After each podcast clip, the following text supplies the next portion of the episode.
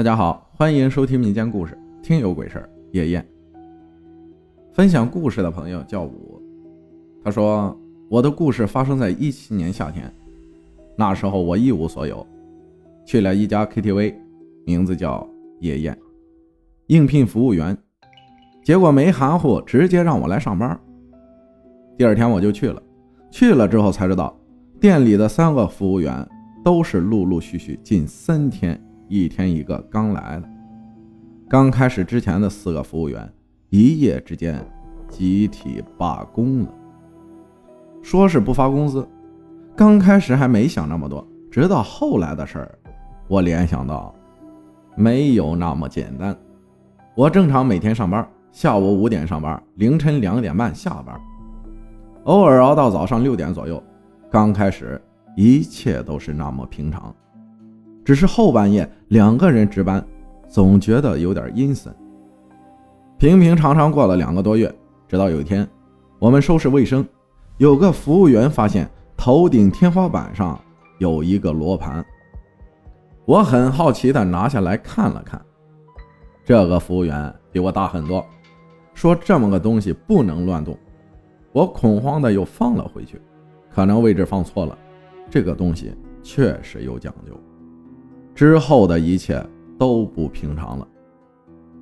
大伙可能不信，但接下来奇怪的事儿就真发生了。隔天晚上，我领着公关带台，公关进了屋里，客人正在挑选。我坐东朝西，正好能看见走廊，也能看见屋内的客人。客人在挑选，我余光看到走廊里有一个人影进了一个房间，我心里纳闷前面接待怎么干的？来客人了都不通知一下。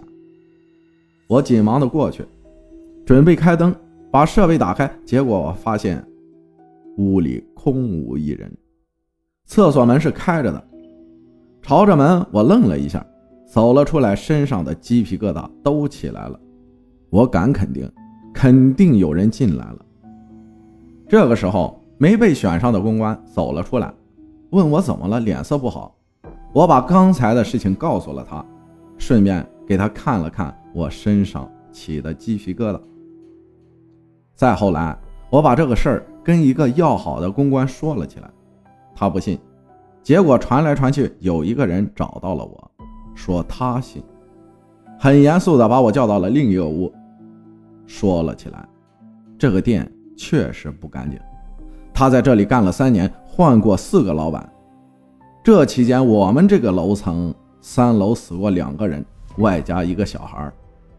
据说他偶尔能在走廊尽头的卫生间那里听到小孩的哭声。就这样，种种恐怖的细节导致我越来越害怕，自己晚上收拾卫生都要找个人作伴。不巧的是，有一次。客人走的晚，三点多了还没走，我就在隔壁的房间睡下了，怕听不到客人离开，我开着门就能听到。我眯了一会儿睡着了，睡了好久，突然间我猛地惊醒，毫不夸张，夏天包厢里不开空调，热得要命，我一身汗，居然冻醒的，很冷的那种。我急忙冲了出去，走廊漆黑一片，摸索着跑到了吧台。能看到外面，巧的是，其余的人锁上门准备走。刚到一楼，我急忙大喊：“上来给我开门！我还在里面。”就这样给我开了门。这件事儿暂且过去了。我在里面有个兄弟叫小涛，我们关系很好，什么活都一起干。一天晚上，平常不怎么开的包间来了一波客人，刚坐下，酒水还没动。奇怪的是，就不玩了。我俩觉着可惜，放了首歌，坐下来吃了起来，美滋滋的。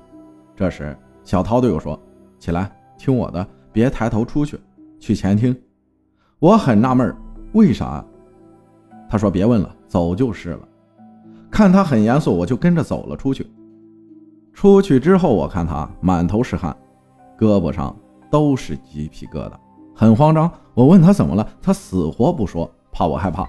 在我一再要求下，他告诉了我，我俩坐着的时候，他看见门口有个黑色的影子在走廊里走了两个来回，第三趟直接穿门进来了，走向厕所的方向。起初我根本不信，直到他跟我描述了模样、身高、颜色，我也慌了，跟我看到的进房间找不到人那次一模一样。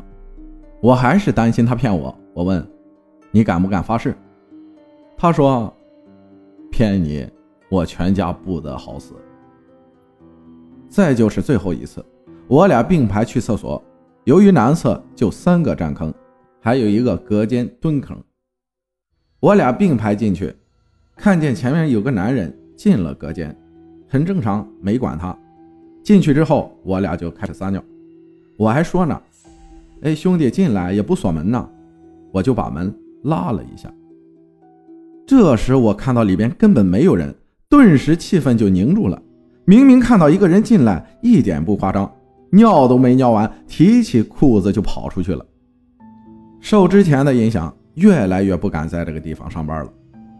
走着走着路，就全身起一身的鸡皮疙瘩，心里想，可能又和什么不干净的东西擦肩而过了。